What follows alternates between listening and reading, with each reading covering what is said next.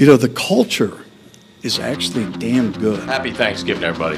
Hey, where y'all at? This is Trafalgar Square. Mr. and Mrs. North and South American, all the ships at sea, let's go to press.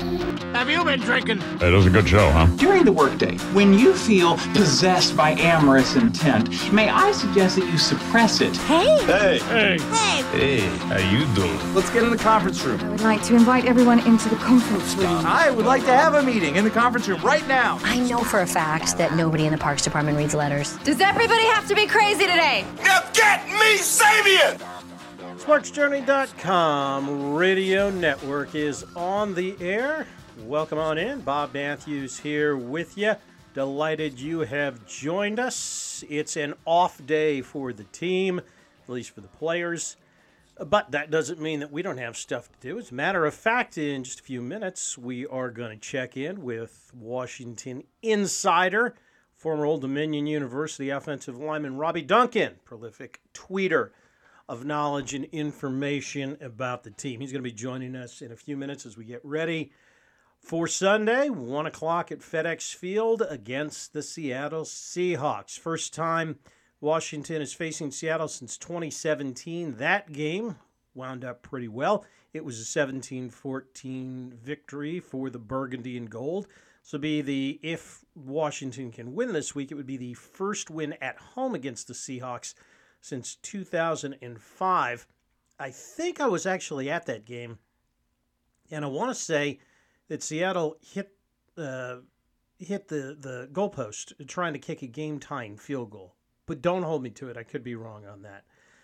The Burgundy and Gold have won four straight games. If they win this weekend, that makes it five straight. First time that has happened since 2012 and the RG3 season. And uh, Washington is been is uh, 130 and 125 in the month of December.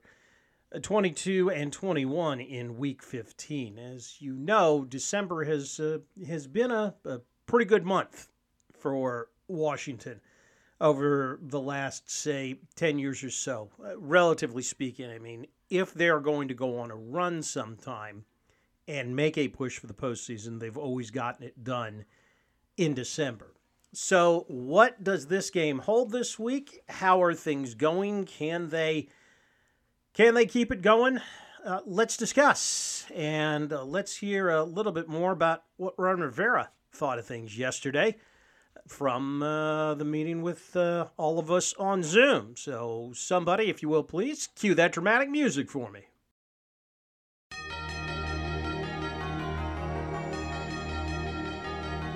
I think we've all had a chance to go back and watch the coaches' tape now.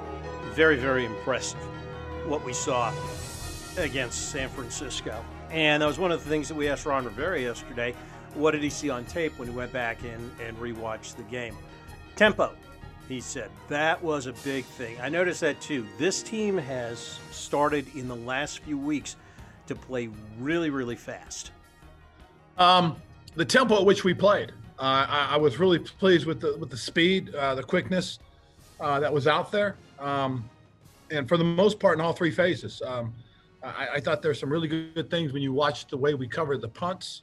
Um, I thought those guys were were, were outstanding. Offensively, I, I like the tempo and the rhythm. Um, I like the way we came out. I, I, thought there were some real positive things. Um, I liked the uh, the start of the second half with the offense a little disappointed uh, with our tempo uh, as far as the offense was concerned in the fourth quarter. I think I think we didn't match the 49ers uh, for a couple of series, and, and, and that stood out to me a little bit. Um, defensively, I thought um, we had some moments where we we lapsed a little bit with our run defense. We, we, we got a little we got a little um, um, a little anxious and, and, and got out of our creases. Uh, we, we tried to force plays to happen. We got caught with two guys in the same gap. But having said that, I thought their energy, I thought their tempo throughout the game was what we needed. Um, a little disappointed on some of the, the mental mistakes we made, um, the undisciplined mistakes we made. Uh, you know, we, we get a 15 yard penalty on a, on a third down when we should have gotten off the field. That was disappointed. uh, and allowed a touchdown. And I think we learned a nice lesson as a group, as an individual, that we can't do those things to give ourselves the chance to win. But um, I, like I said, the tempo, uh, the energy level in which we played, I think was was was was pretty good. I think that's pretty much dead on. I would say, uh, and obviously, you know, as the head coach, he's the one that's got to worry about stuff like that. But the fourth quarter, they talked about the offensive tempo in the fourth quarter. A lot of that, again, a championship team is going to impose its will. That that's one of those learning processes, I think, because when you're trying to get to be elite, it's one of the easy things to fall into is the ebb and flow of the game like that. You know, don't forget, starting the fourth quarter, San Francisco is down 23 to 7. So they're in desperation mode. They know they've pretty much got to score that first possession of the fourth quarter they have, or the game is, it ain't over, but it's not looking real good. I mean, they've got a window of about five minutes there where they got to score, or else it becomes really problematic. Again, the 15 uh, yard rough in the passer call on Montez Sweat kept that, that last scoring drive of theirs going. So I understand why Rivera pointed that out. But again, after the 49ers score that that touchdown to make it 23 to 15, I mean everybody knows what's going on. You've got a backup quarterback in there. You're running the ball. You're running the ball on first down, you're running the ball on second down and you are not throwing a 20-yard crosser over the middle into double coverage on third down to try and get the first, you know. I mean, you're going to throw something short and safe to if you can't get the first down, at least grind the clock a little more. So, understandable that they quote unquote didn't match the tempo offensively those first couple of series in the fourth quarter. And one thing we've always we have talked about here the last uh, the last few weeks since the team got on the roll is of course the similarities between 2014 when Rivera took the Panthers to an NFC South title with a losing record and this year because it is quite possible that Washington could get into the playoffs at 7 and 9 although I'm thinking 8 and 8 is more probable only because I, I think they can very easily win two of their last three and quite honestly, I, I think they, they, we might be looking at a nine and seventeen because I think this this game is gettable this weekend as well. If Seattle doesn't get off to a fast start, I think this win is very very reachable this weekend. Uh, but Rivera doesn't shy away from the from the comparisons either between his 2014 team and this team this year. Well, when when we got on the roll in 2014, um, I had asked Dave Gettleman to cut uh, a group of veteran guys that that really were kind of in the way and stunning the growth of some of our younger players, and uh, and and and and Dave did that. Um, and we had talked about you know playing these younger guys. It was just we, we kept falling back to these these older veteran guys that that really weren't going to be part of what we were going forward. And so once we did that, and that was after the Minnesota game, um, we played these young guys, and their energy levels just rose everybody else's. And that's what we're seeing here is that I think we're feeding off of the energy level of our young players. And I think it's, it, it's helping the veteran guys um, to play with energy. And I think that that's been one of the big things that has helped us. I, I think both 13 and 14 were accumulative of, of, of the results of what happened in 15. I don't think we could have gotten to 15 if we didn't have a 13 um, because the guys kind of – you know, we kind of talked about it as, as being growth because, you know, in, in 13, we didn't win a playoff game. In 14, we won a home playoff game, then went on the road and played well against uh, Seattle. And so that was pretty exciting. Um, and, and then knowing that our nemesis, you know, was Seattle in 15 and we beat them in 15, that, that really kind of helped catapult us going forward. Uh, and then you mix that with a sprinkling of the right kind of vets and and lo and behold, you're off to the races. And then one thing that I think people got to understand too is in 2015 we had 10 guys selected to the Pro Bowl. Eight of those 10 were guys that were on the 13 team. Um, okay, so only two of them were guys that we had that we had brought in on 14 and 15. So that kind of showed going forward, you know, what it means to have a group of young guys develop over a period of time, have them play together, and then next thing you know, you're you're you're in the Super Bowl. You know, we've got a group of young guys right now that are playing.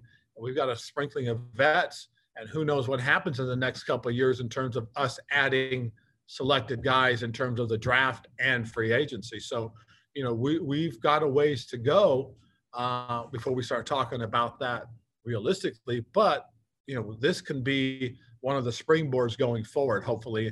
But, but again, we've got three games left. We got to focus in on getting ready for Seattle more so than anything else. Think about where this team is right now because we all handicapped this schedule when it came out and all through the summer. You know you did. I know I did. We all did it. And when we got to this stretch, Pittsburgh, San Francisco, Seattle, what did we all say?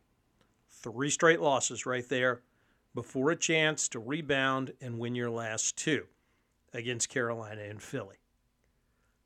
Think about what this team is on the verge of. And yes, I know. Pittsburgh was playing on four days rest. Their schedule was all messed up. San Francisco's got 22 guys on injured reserve. Wah. Big freaking deal. Those are still better teams on paper. And, and you know, in Pittsburgh's case, obviously, record wise, than Washington and, and Seattle. Again, much better team talent wise, allegedly.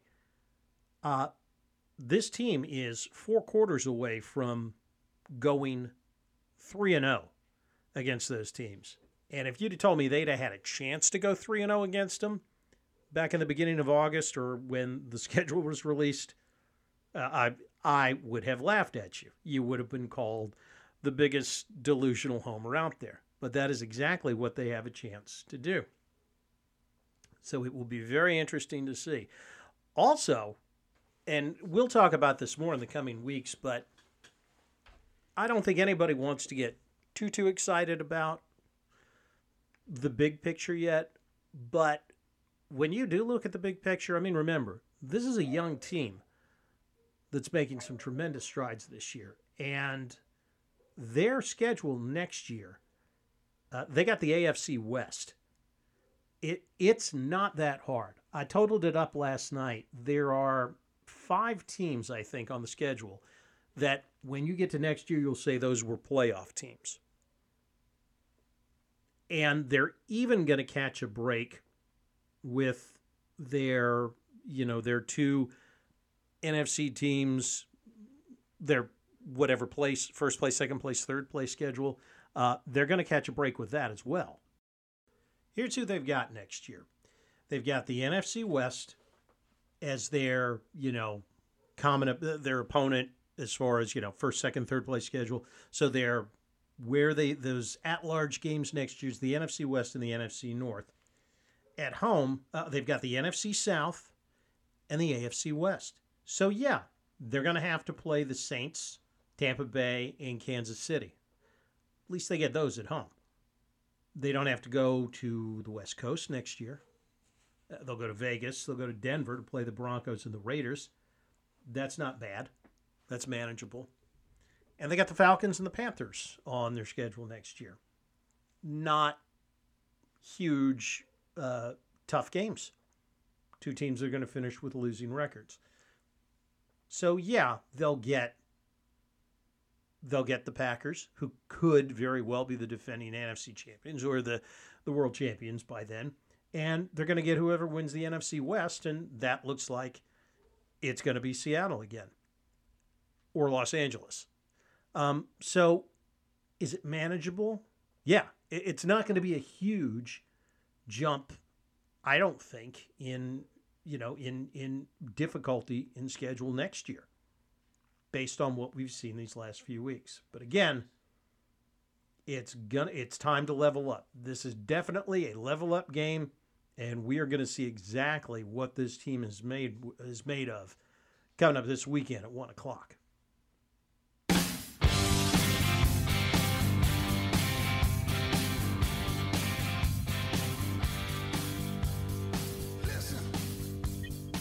Redskins insider Robbie Duncan joining us now. Robbie, I tell you what, the last time we talked, this team was going nowhere. It was one in five. Everybody said everybody Ashburn was delusional. Now six and seven, first place in the NFC East. What do you think has been the difference between where we were, say, the end of October, and where we are now? I think the biggest difference is the attitude. Like the, the team is playing harder. They you, you can tell that they want it. They've come out of this slump that they started off in, and Rivera's, for the most part, recuperated from his you know treatments and all, and he beat cancer. And I think everybody's kind of buying into that, and and and really been inspired by his fight. Plus, Alex Smith leading the charge with his story and how incredible that is. I think it's a lot of factors into just how hard they're playing and, and how motivated they are. I was, you know, I, I started thinking about it a few weeks ago. Everybody has been, and rightfully so, bagging on the NFC East all year. But we've seen a little bit of resurgence from the Giants and, of course, what Washington is doing. How much those two teams both had first year head coaches, Dallas too, and there's injuries there. So that's a whole other thing. But how much mm-hmm. do you think not having OTAs, not having mini camps, and not having a preseason affected Washington in in how they started this year? I think it definitely played a factor. I, I think Ron has said himself during the beginning of the season where they didn't really have a, a real training camp like they normally did or would have if they if things were normal. Um, so that I think that definitely played a factor in how they came out rusty. But I think it also played a factor in the in the fact that Ron didn't expect this team to be as good as they are right now. I think he had lower expectations. He was hoping to see them compete and you know and look good while losing. Is you know, and and then all of a sudden the, this surge happened and the and the rest of the NFC East being not very good. He was kind of like, oh wow, look at this. We can we can uh, actually win this thing and and and still build and and and uh, make something uh, really establish this culture that I want to uh, bring in here. So I, I, think a lot of that played into it as well. Maybe expectations should have been a little bit higher when he first came out. Um, some of his decision making during the games, I think, was a little questionable back then because I think he was just trying to keep kids healthy and, and, and move on to the next week. But things kind of definitely changed in, in that mindset. How much? How much? How much do you buy the fact? I mean, this thought isn't original to me, but I know I've had it since you know since the the I don't know about the first month of the season and everything. But you got the missed two point conversion in New York. You've got the the roughing the passer penalty against Detroit, and then you've got uh, a drive killing interception that could have gotten them into overtime at home against the Giants. Yep. This team is six and seven on paper. Bill Parcells always says your record, you know, is what your record is. But it, it, are we missing something here? I mean, is it not unreasonable to think that this is maybe a team with eight and five talent as opposed to a six and seven team? I, I mean, I would maybe not classify it as talent. I mean, I think we got people that are overachieving that may not have that eight and five talent. But I think you're right in the fact that we they are literally a play or two away from having a better record than six and seven right now, and and that's that's a testament to you know them beating themselves and and being able to win these games that they should, and and, and still being in the in the place they are now is is encouraging. On top of that, but yeah, certainly if they played better, played smarter at some certain areas, then who knows what their record could have been actually at this point. So how much credence do you do you put into that? We all looked at the schedule and we said, okay, here's the boom, here's the soft part of the schedule that's coming up and and you know, they they quote unquote should be able to go 4 and 1. Obviously, they went 3 and 2 and then they now they've won a couple of games that we didn't think they were going to win. But mm-hmm. when you you know, the soft part of the schedule, they still had a winning record through there. What does that say about the team as far as where it is in the hierarchy of the NFL? Is it just those teams are that much worse than Washington, or does it, it does it say something that you know if you're a football team of some sort of a competitive level, those are the games you're supposed to win? I mean, I think they are the games you're supposed to win, but I mean, you've seen it. it the NFL is a any given Sunday league the Giants can beat the Seahawks, the Reds, or excuse me, the Washington team can can beat the Steelers. It's and everybody's got injuries. So the injury excuse, I, I never really want to hear because I mean everyone's banged up, everyone's always getting hurt. It's always about who steps up and and and fills in for the next guy and plays well. Good team will always show up in those situations, and and I think that's what we're seeing with Washington. They've had some major injuries. They lost Matt Ioannidis, Landon Collins. While he was necessary, he wasn't playing the greatest in the world, but he still is a, a good talent, and it was a big loss to the defense as well. And we have a lot of other guys on IR too. Everyone's injured, so I think it's showing how um, deep they're, they are uh, on on their roster and how uh, motivated and, and hungry some of these younger guys are and, and want to uh, win and want to compete and and make their make a name for themselves in the NFL, especially with Kamren Curl. I mean, who had any expectations that a seventh round draft pick safety out of Arkansas would have been performing as well as he did in, in replacement of Landon Collins. That, right. That's what makes the NFL so great. You have these guys that just step up and and be big impacts on your on your team. All right, so Seattle this week. Uh, we know that this is a level up type of game. Um, what scares you, other than the obvious, which is Russell Wilson, when you look at Seattle? And do you think you know, this defense is going to be able to hold up against an offense that has a ton of weapons out there. They do have a ton of weapons, and, and they have one of the best quarterbacks in the league with Russell Wilson, who started off at, at the MVP level. Uh, I mean, he could have done anything he wanted during that initial stretch, but recently he's been looking a little rattled and, and confused out there. So I think that's the, the key to beating the Seahawks this coming week is – you know, pressure him and make him make some dumb decisions like he's done recently. But besides Russell Wilson, I, the person I'm scared of most about most on that offense is DK Metcalf. Um, I don't. I'm really curious to see what the answer is for for DK because I'm not sure we have a guy that can match up with him. I mean, most teams don't, but you, still got to have some kind of answer for DK because he's going to take the top off the defense as big as he is and fast as he is, and it, it's just really he's going to be really dangerous.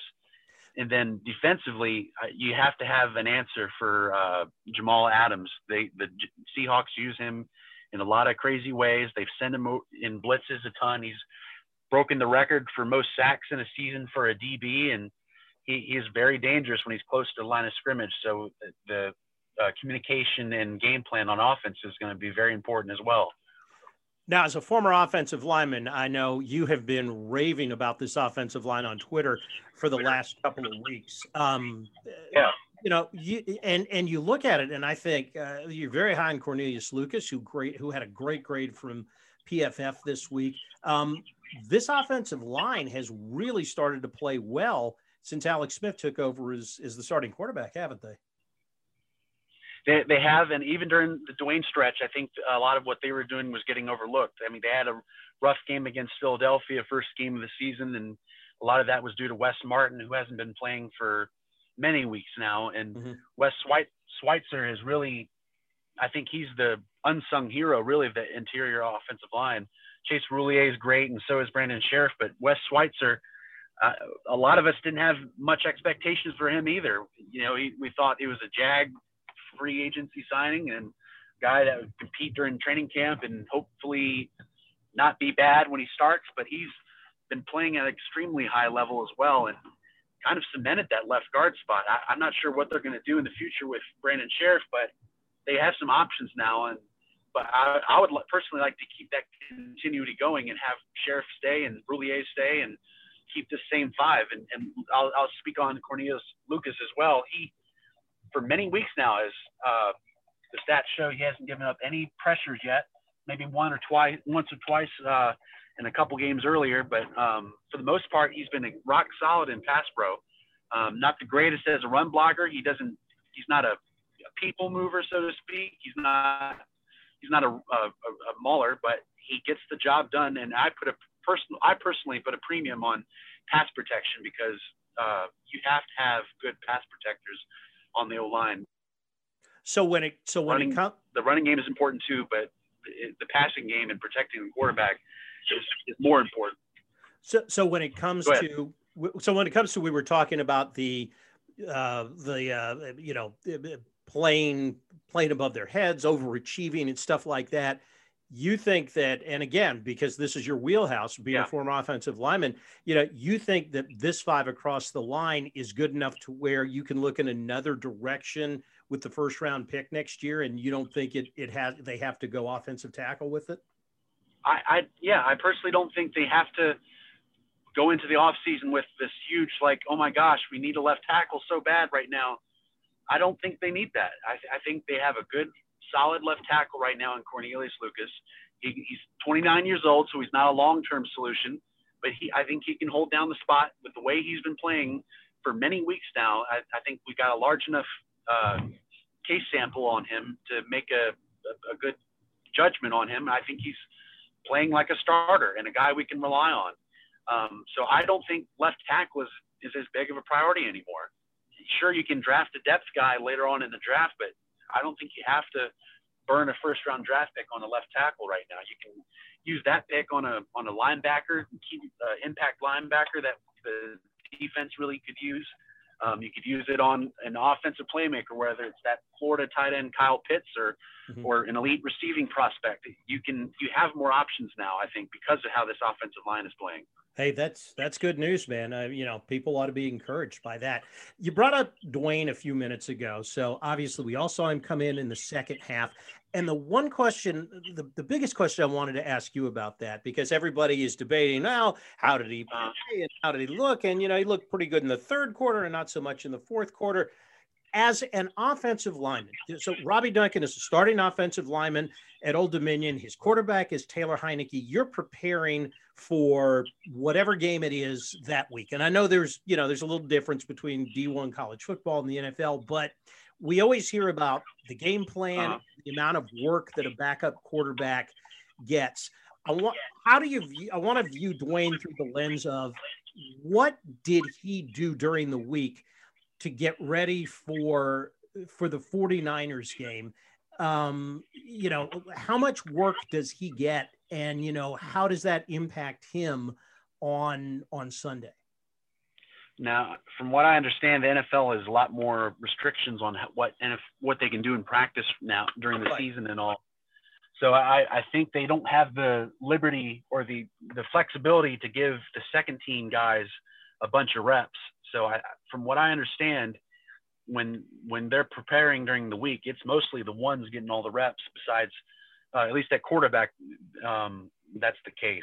So. I don't think Dwayne got too much of a chance to prepare as a starter um, going into that game. So that's when it comes down to just um, for him is doing this film study, doing the stuff off the field that you know that, that a starter would do, and um, I think that's that's what it's expect that's what's expected of the backups to to know the game plan and know what um, the offense wants to do going into this game. You know what the tendencies are and stuff like that. Everything that you can pick up in the scouting report and in the film study. So um, in the NFL, that I think that's about all he can do. And besides, you know, refining his technique, you know, really focusing on fundamentals when you go into the individual drills and stuff what as a player when you lose your starting quarterback and the backup comes in how does that impact the offense um, for for the offensive line it, it, doesn't matter too much who's back there because it's still on us to protect the quarterback and and you know our mantra is we block for forever if we give up a sack whether the quarterback was back there in the backfield for 10 seconds and we still and, and he gets sacked we don't as an offensive line, we view that as, you know, we're not doing our job, even though, you know, it's not expected for a quarterback to sit back there for, you know, for 10 seconds or so. Um, so it, it doesn't change much for us. We still got our job to do, block the guys in front of us, you know, run block, pass block, all that stuff. Um, we just, it's, it's, their job to make it easy for whoever's back there to uh, do their job well. Um, all right. So Pittsburgh a win, two weeks ago. San Francisco, a win last Sunday. Seattle comes in this week. I know everybody thought that that was a given 0 and 3. Like you say, that's why it's it's any given Sunday. You look ahead though yeah. to this week and the final two weeks of the season. Your prediction. I'll put you on the spot. Where does Washington wind up record wise? And do they wind up in the playoffs or just outside? I, I, uh, I, I, believe I know they can beat the Seahawks because the Giants did. Mm-hmm. The, you know, the game plan's out there, and, and it's they are the Seahawks aren't the same team that they started off as. They have their weaknesses. They're not perfect. I, it's a winnable game, but it's also a scary game. So I'm going to err on the side of caution and, and predict that this game will be a loss. But then they'll beat the Panthers and the Eagles the next two weeks. So, so they'll finish eight and eight. A loss, but a loss that you feel good coming out of if you're a fan, right? Yeah, yeah. That that's one we can afford.